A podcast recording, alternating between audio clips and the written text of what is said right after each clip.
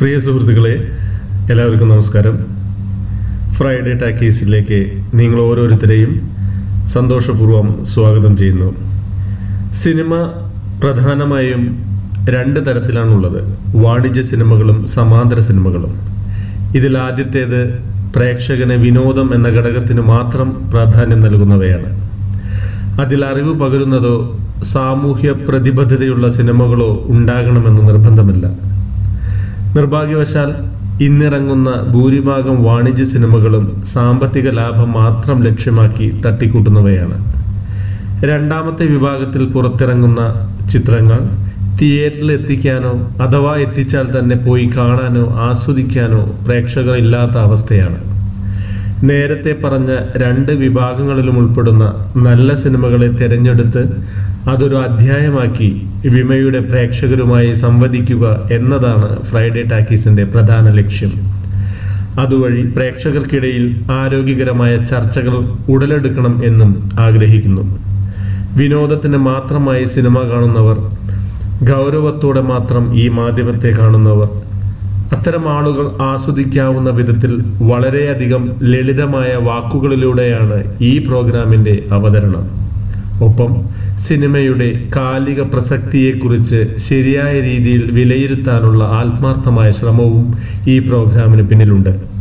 നിങ്ങളുടെ വിലയേറിയ അഭിപ്രായങ്ങൾ വിമർശനങ്ങളായാലും അല്ലെങ്കിലും പ്രതീക്ഷിച്ചുകൊണ്ട് ആരംഭിക്കട്ടെ. ഫുട്ബോളും മലയാള സിനിമയും. എൺപത്തിമൂന്നിലെ നാഷണൽ മീറ്റിൽ അഴിഞ്ഞുപോയ ബൂട്ടാണ് നമ്മുടേത്. ഇത്തവണ നാണം കെട്ട തോൽവിക്ക് നമ്മൾ പകരം ചോദിക്കണം ഇല്ലെങ്കിൽ കേരള പോലീസിൽ മിടുക്കന്മാരെല്ലാം ഇന്ത്യ മുഴുവൻ അങ്ങ് ധരിച്ചു കളയും.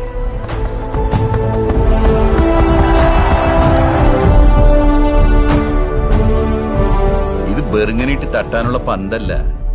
ഭൂഗോളാണ്. നല്ലോണം തട്ടിയാലേ ഇത് അന്യം കൊണ്ട് ലോകം ചുറ്റും. ആ സത്തിനെ വെട്ടിച്ച് ഗോളടിക്കാനാ പാട്. ഗ്രൗണ്ടിലുണ്ടെങ്കിലേ ഗോളടിക്കാൻ പ്രയാസ. സിനിമ ഉണ്ടായ കാലം മുതൽക്കേ പല മികച്ച സ്പോർട്സ് സിനിമകളും ലോക ക്ലാസിക് വിഭാഗത്തിൽ ഉൾപ്പെട്ടിട്ടുണ്ട്. അതിൽ തന്നെ ഫുട്ബോളുമായി ബന്ധപ്പെട്ട മികച്ച ബയോഫിക് സിനിമകളും സാങ്കല്പിക കഥാപാത്രങ്ങളും കഥാസന്ദർഭങ്ങളും ഉൾപ്പെടുത്തിയ സിനിമകളും പിറവിയെടുത്തിട്ടുണ്ട്. ഇവയിൽ ഏറ്റവും ആദ്യം എടുത്തു പറയേണ്ട ചിത്രമാണ് ആയിരത്തി തൊള്ളായിരത്തി അറുപത്തി ഒന്നിൽ പുറത്തിറങ്ങിയ two half times in hell എന്ന ക്ലാസിക് ചിത്രം. സോൾട്ടൻ ഫാബ്രി എന്ന വിഖ്യാത സംവിധായകൻ സംവിധാനം നിർവഹിച്ച ചിത്രം പറയുന്നത് ഹംഗേറിയൻ യുദ്ധത്തെ പശ്ചാത്തലമാക്കിയാണ്. യുദ്ധത്തിനിടയിൽ തടവുപുള്ളികളാക്കപ്പെട്ടവരും അവിടുത്തെ പട്ടാൾക്കാരും തമ്മിൽ ഒരു ഫുട്ബോൾ മത്സരം നടത്തുന്നതും തടവുപുള്ളികൾ ജയിച്ചാൽ ജയിലിൽ നിന്നും മോചിതരാക്കാം എന്ന വ്യവസ്ഥ ഉണ്ടാക്കുന്നതും മത്സരം ജയിക്കാൻ അവർ നടത്തുന്ന പരിശ്രമങ്ങളുമാണ് ചിത്രത്തിന്റെ പ്രമേയം. തുടർന്ന് ഒരുപാട് ബയോഫിക് ചിത്രങ്ങളും പുറത്തിറങ്ങുകയുണ്ടായി. ഫുട്ബോൾ ഇതിഹാസങ്ങളായ പെലെ മറഡോണ റൊണാൾഡോ എന്നിവരെക്കുറിച്ചുമെല്ലാം നല്ല സിനിമകൾ ഉണ്ടായി. ഇന്ത്യൻ സിനിമയിലും ചില മികച്ച സ്പോർട്സ് സംബന്ധിച്ച ചിത്രങ്ങളുണ്ടായി. ലഗാൻ ഗോൾ ഇക്ബാൽ തുടങ്ങി റിലീസ് ചെയ്യാനിരിക്കുന്ന ഹിന്ദി ചിത്രമായ ഗോൾസ് വരെ ഇതിൽ ഉൾപ്പെടുന്നു.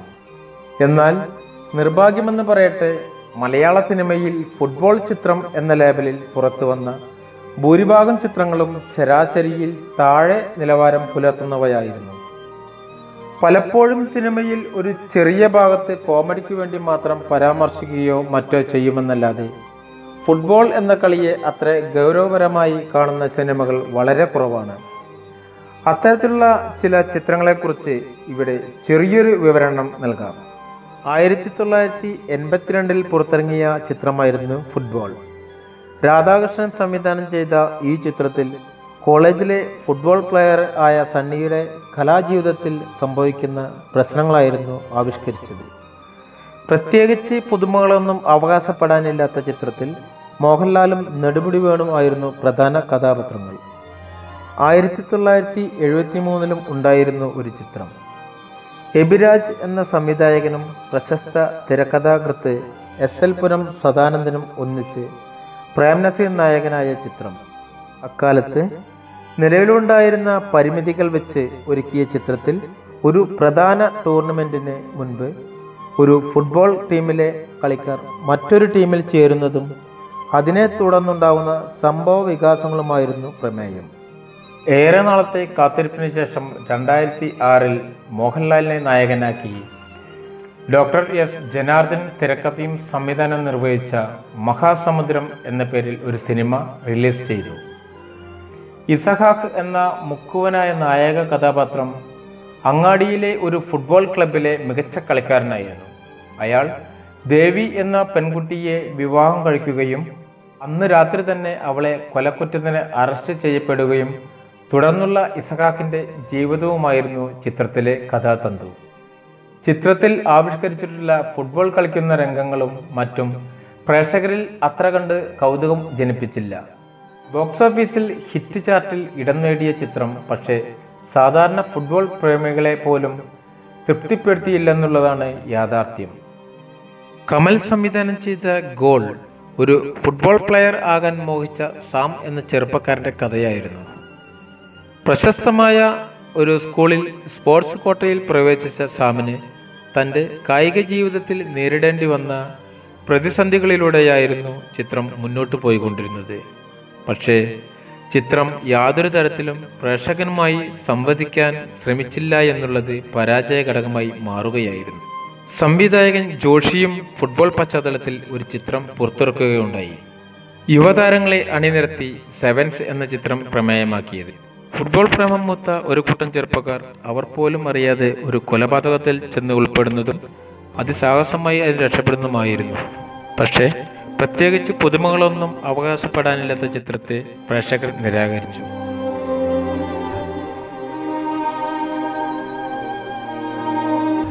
ഫുട്ബോൾ ജീവിതത്തിന്റെ പശ്ചാത്തലത്തിൽ ഇക്കൊല്ലം രണ്ട് ചിത്രമാണ് പുറത്തിറങ്ങിയത്. സക്കറിയ സംവിധാനം ചെയ്ത സുഡാനി ഫ്രം നൈജീരിയയും പ്രജേഷ് സെന്നിന്റെ ക്യാപ്റ്റനും കേരളത്തിന്റെ ഫുട്ബോൾ ജനം ഉൾക്കൊള്ളുന്ന മലപ്പുറമായിരുന്നു സുഡാനി ഫ്രം നൈജീരിയയുടെ പ്രധാന ലൊക്കേഷൻ. സെവൻസ് മാച്ചുകളിൽ പങ്കെടുക്കുന്ന ഒരു ലോക്കൽ ടീമിന്റെ മാനേജറായ മജീദും അയാളുടെ ജീവിതത്തിലേക്ക് കടന്നു വരുന്ന നൈജീരിയക്കാരൻ സാമൂലും തമ്മിലുള്ള സൗഹൃദത്തിന്റെ കഥയാണ് ചിത്രം ദൃശ്യാവിഷ്കരിച്ചത്. ഒരുപാട് നല്ല അഭിനയ മുഹൂർത്തങ്ങൾ കോർത്തിണക്കിയ ചിത്രം മുന്നോട്ട് വെച്ചത് വളരെയേറെ സാമൂഹ്യ പ്രതിബദ്ധതയുടെ വിഷയമായിരുന്നു. ഫുട്ബോൾ ഒരു നല്ല പശ്ചാത്തലമാക്കിയെടുക്കാൻ ഈ സിനിമയ്ക്ക് കഴിഞ്ഞു. പക്ഷേ ഫുട്ബോൾ എന്ന കളിയോടും അതിന്റെ ആഴങ്ങളിലേക്ക് ഇറങ്ങിച്ചെല്ലാനും ചിത്രത്തിന് കഴിഞ്ഞിട്ടുണ്ടോ എന്ന് ചിന്തിക്കേണ്ട വസ്തുതയാണ്. പ്രജേഷ് സെന്നിന്റെ ക്യാപ്റ്റൻ വിഷയമാക്കിയിരിക്കുന്നത് അകാലത്തിൽ പൊലിഞ്ഞുപോയ ഇന്ത്യൻ ടീമിന്റെ ക്യാപ്റ്റനായിരുന്ന സത്യന്റെ ജീവിതമായിരുന്നു. ഒരു ബയോപിക് എന്ന രീതിയിൽ ഒരു സ്പോർട്സ്മാന്റെ ജീവിതത്തിലെ പല പ്രതിസന്ധി ഘട്ടങ്ങളിലൂടെയും ചിത്രം കടന്നുപോയെങ്കിലും ചിത്രത്തിൽ ഒരു നല്ല ഫുട്ബോൾ മത്സരം ദൃശ്യാവിഷ്കരിക്കാൻ കഴിയാതെ പോയത് പ്രേക്ഷകരിൽ നിരാശയുണ്ടാക്കി. മലയാള സിനിമയിൽ ഒരു സ്പോർട്സ് ചിത്രം എന്ന നിലയിൽ കുറെ കൂടി നീതി പുലർത്തിയത് എബ്രിഡ് ഷായിന്റെ നയന്റീൻ എയ്റ്റി ത്രീ എന്ന ചിത്രമായിരുന്നു. അതിലും മികച്ച ചിത്രങ്ങൾക്ക് ഇനിയും മലയാളത്തിൽ സാധ്യതയുണ്ട്. പ്രത്യേകിച്ച് ഫുട്ബോൾ പ്രമേയമാക്കിയ ചിത്രത്തിന് നമുക്ക് പ്രതീക്ഷിക്കാം അത്തരമൊരു ചിത്രം യാഥാർത്ഥ്യമാവുമെന്ന്. നമ്മൾ ഇതുവരെ സംസാരിച്ചത് മലയാള സിനിമയിലെ ഫുട്ബോൾ പ്രമേയമാക്കിയ ചില ചിത്രങ്ങളെക്കുറിച്ചാണ്. അടുത്ത വെള്ളിയാഴ്ച മറ്റു വിശേഷങ്ങളുമായി വരുന്നതുവരെ എല്ലാവർക്കും നന്ദി നമസ്കാരം. മീൻ തുടിച്ചേൽ എന്റെ പെണ്ണ് എന്റെ പെണ്ണ് തീരത്ത് തുള്ളും മാമഴത്തുള്ളി. എന്റെ പെണ്ണ് അവൾ എന്റെ പെണ്ണ്.